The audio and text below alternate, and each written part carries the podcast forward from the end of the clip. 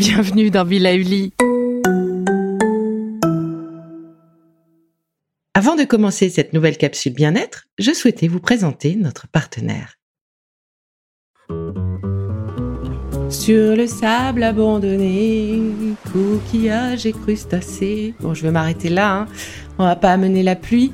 Juste un épisode pour vous faire part d'une d'une petite expérience qui fut douloureuse pour moi et pour ma fille. Euh, il y a quelques années, donc sur une plage dans le sud, au soleil, euh, les parents sur les serviettes, les enfants euh, s'éclatant dans l'eau, et tout d'un coup, je vois venir en courant et en hurlant ma fille.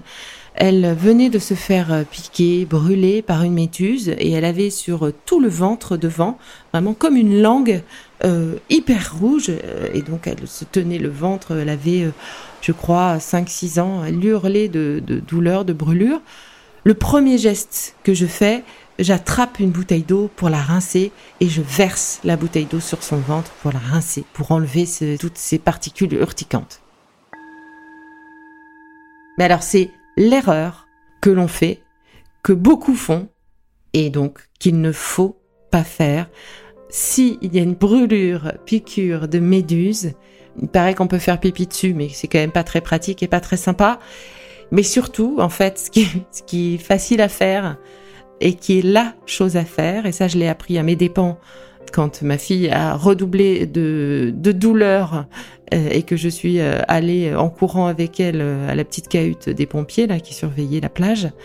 Ce qu'il faut faire, c'est soit se calmer, soit calmer l'enfant qui hurle un petit peu, prendre du sable, et donc là les plages de sable sont quand même bien utiles, prendre du sable, mouillé, donc retourner dans l'eau avec l'enfant et frotter avec ce sable mouillé et cette eau de mer, frotter doucement, un peu comme un peeling en faisant des petits ronds, frotter doucement toute la partie qui a été brûlée. Donc euh, faites-le avec délicatesse, mais faites-le vraiment. En fait, l'eau douce fait éclater les petites vésicules urticantes que la méduse a laissées sur le corps euh, l'endroit de la brûlure est sur le, corps de, ma fille, en l'occurrence, c'est ce qui s'était passé. Donc euh, l'eau douce a fait éclater toutes les petites euh, vésicules urticantes, ce qui a redoublé sa douleur, alors que l'eau de mer ne fait pas ça. Et donc utiliser de l'eau de mer pour rincer, mais le sable vient également enlever en fait toutes les petites vésicules qui resteraient sur la peau. Donc c'est vraiment utile. On retourne vite dans l'eau, on prend le sable et on frotte doucement comme un petit scrub que l'on ferait sur nos mains euh, ou sur le visage. Donc vous voyez cette tension, on fait le scrub mais on, reste quand même délicat. Et puis une fois que ça s'est fait, la douleur va quand même euh, petit à petit s'atténuer, bien rincer avec de l'eau de mer.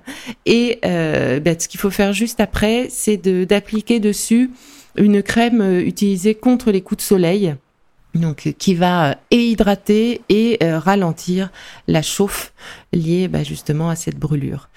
Voilà, je voulais partager avec vous ce petit souvenir en regardant mes, photos euh, un peu nostalgiques. Je suis retombée sur cet après-midi à la plage qui avait été super jusqu'à ce moment extraordinaire où bah voilà j'ai eu le mauvais réflexe. Donc on partage ces trucs et ben, quand on apprend à nos dépens, euh, j'espère que ça vous aidera, euh, vous, si jamais cet été, euh, une méduse passe sur le chemin de vos enfants ou sur votre chemin.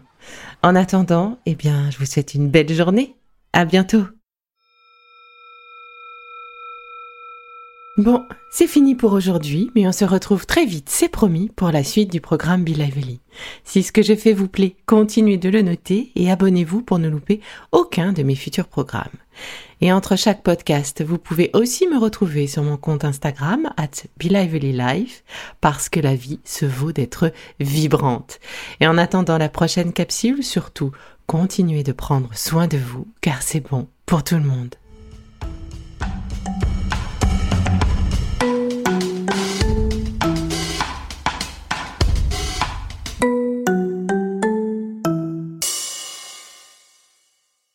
Le contenu que vous venez d'écouter n'est pas un dispositif médical et ne peut pas se substituer à l'avis d'un médecin basé sur votre situation personnelle. En cas de doute, consultez votre médecin.